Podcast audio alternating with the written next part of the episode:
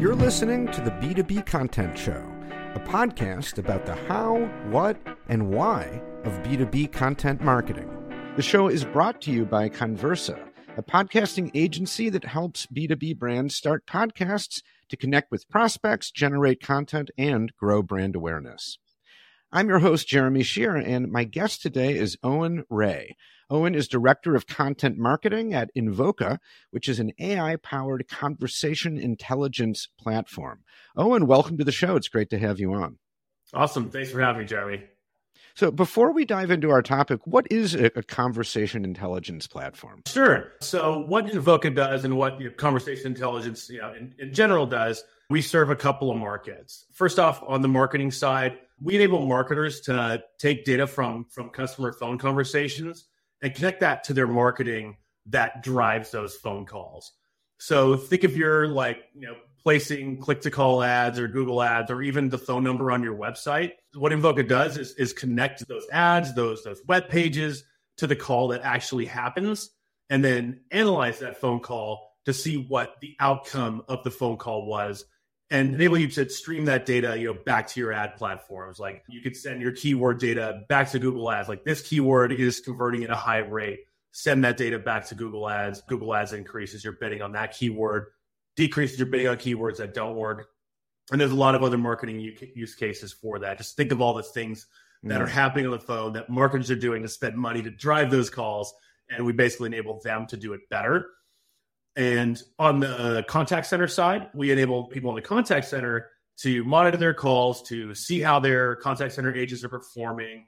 And the great thing is the AI scores their calls automatically. A lot of contact centers in the past kind of relied on manual listening and listening to calls. And the QA team is basically sitting there listening to recordings and scoring calls. And it's super time consuming. It's prone to bias, and being able to automate that provides a lot of benefits in the contact center to automate their QA, to automate their compliance monitoring and things like that to help them provide better customer experiences.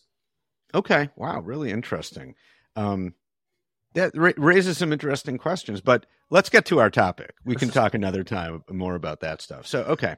So what we're talking about today is, I think, very timely, namely, creating quality content when budgets are tight. And if you're listening and, you're a marketer and your budgets aren't already tight, they might be soon enough. And who knows what's going to go on with the economy. But let me ask you this to start, Owen. Marketing is often in the crosshairs, right? When, companies need to cut. Why is that a bad idea? Well, there's a couple of reasons for that. Especially when you're thinking about things from the content side. It's a scary time for all of us, and none of us want to be in this situation. But I think there's actually some opportunities because the need for content never goes away. You need to enable sales to educate prospects. You need to enable demand generation with content for their campaigns. And you constantly need fresh content. You need to stay on top of your SEO and your organic search marketing to make sure that you're driving brand awareness and you're staying up there in the search results. And when you pull back on this, it hurts the whole revenue generating organization. If sales doesn't have the content they need to, especially when we're thinking about this time when budgets are a lot tighter, they need this content more than ever, especially on the sales side. So you just need to focus more on content. It could be a hard thing to do when budgets get tight, but it's easier to reallocate resources than it is to get more. You think your SEM, your syndication, your paid efforts are probably going to get pulled back. And, at the very least, you're not going to get any extra money for it. And your content efforts, especially if you're focusing on organic, can really make up for that. Kind of think of it in the way of, this organic traffic you're driving, how much would that cost you to do that through PPC? How much would that cost you to do that with SEM? And think of that cost as a benefit of the content that you're creating. And I've seen this in action, when we kind of moved from, not because of budget cuts, we moved from a kind of one-to-many approach to an ABM approach. So it's a lot more targeted and our overall traffic dropped pretty considerably, which, you know, in a ways is a good thing. We're targeting better audiences. The people that are coming are more qualified, but at the same time, it still cuts into brand awareness. You're not getting as many impressions, not as many eyeballs are seeing our little green logo. And that's still important. So, I mean, we doubled down on our SEO efforts, on our top of funnel content generation, and we still saw double digit growth in traffic despite the kind of the cut in what we saw in ABM and paid spend. And that really applies now because that's going to happen. Your paid's going to get cut. And I think organic can really make up a lot of that difference. So it's very important to focus on content. And another big thing is just like, I think content helps show that your company is still strong. You know, think of it from the perspective of a prospect who's doing their research. They come to your blog and your last post was 4 months ago. You know, what are they going to think? They're going to think that something's up. They're going to wonder if you're going to be there in 6 months. Mm-hmm. Yeah. Right. Good point. So you can't just turn off the spigot completely and then turn it back on when the economy comes back. No. And I think there's a lot of reasons you don't want to do that. And from kind of the selfish perspective of the content strategist, the content creator, think about all of the effort that it takes to build your SEO, to get those top results. It's not easy to gain traction. It takes a long time. This isn't something that you turn, SEO isn't something you turn a light switch on. You create this content. It takes a couple of months for it to build up relevance, to build up traffic. It's not easy to gain traction, but it's super easy to lose it. It's like your credit score. You know, it's really easy to screw it up, but it's tough to get it back. And you don't want to lose that momentum that you have right now. Yeah. Okay. So really kind of what we're talking about here is, well, a couple of things. Like one, as I asked you, why is it important to keep the content production rolling even when, you know, the economy turns sour? And two, you've just been making, I think, a really good and persuasive business case, you know, for like all marketers, I'm sure, need to do internally, like why we need to keep our budget. And when we did some prep for this call, you mentioned that you guys do something pretty interesting. You have what you call a content council internally. So tell us about that, what it is and how it works. Yeah, for sure. I think this is really important to think about right now. Is content visibility, especially, you know, as content marketers, we're trying to prove the value of what we're doing constantly. This is an ongoing battle. And right now it's especially important. And it's just, it's all about visibility. You know, I think somehow content marketing and content creation has a way of just operating in the background. Everyone expects it to be there. And you know, it's just magic and it writes itself and the content is there, right? So right. You got to make an effort to make sure that content is visible across the entire organization, whether you're sharing in Slack channels, you know, get in all those cross-functional meetings that, you know, the sales team is on, that the customer success team is on, and share your content and more importantly, show how to use it. Because it's, when I'm saying visibility, you know, it's not just that we're trying to get content seen, we're trying to get content used. And that's how it proves value to a larger organization when it starts benefiting other people's jobs and they know that it works for them. But visibility of content has always been a challenge for me in B2B marketing. I think it's kind of the nature of the beast because those silos between sales and demand gen and wherever the content team happens to sit in the marketing organization, those silos are just, they're always going to be there. And we have to work really hard to just punch holes in it. And the way that I approached that was to start a content council. And at first it sounded like a crazy idea that I was coming up with. I'm like, all right, I'm putting another meeting on people's calendars. No one's going to really want to be a part of this to take another hour out of their day every month. But, you know, this is a cross-functional meeting. This is with content team, demand gen, sales, customer success, the enablement teams, and people who onboard are new employees. And it's just a leader from each team. So this isn't 50 people in a meeting. We're trying to get something done here. And the purpose of the meeting itself, you know, I mean, one, yes, to share new content, show what we've developed over the last month, show how exactly how to use it, show how sales can use it, show how demand gen can, you know, make sure it's getting into their campaigns, make sure we're aligned with the campaigns that they have running. But it also gives kind of a rare chance for these other teams to share their needs. You know, what does the demand gen team need? What are their upcoming campaigns? Do I know exactly what those are? Do we have content that aligns with that already?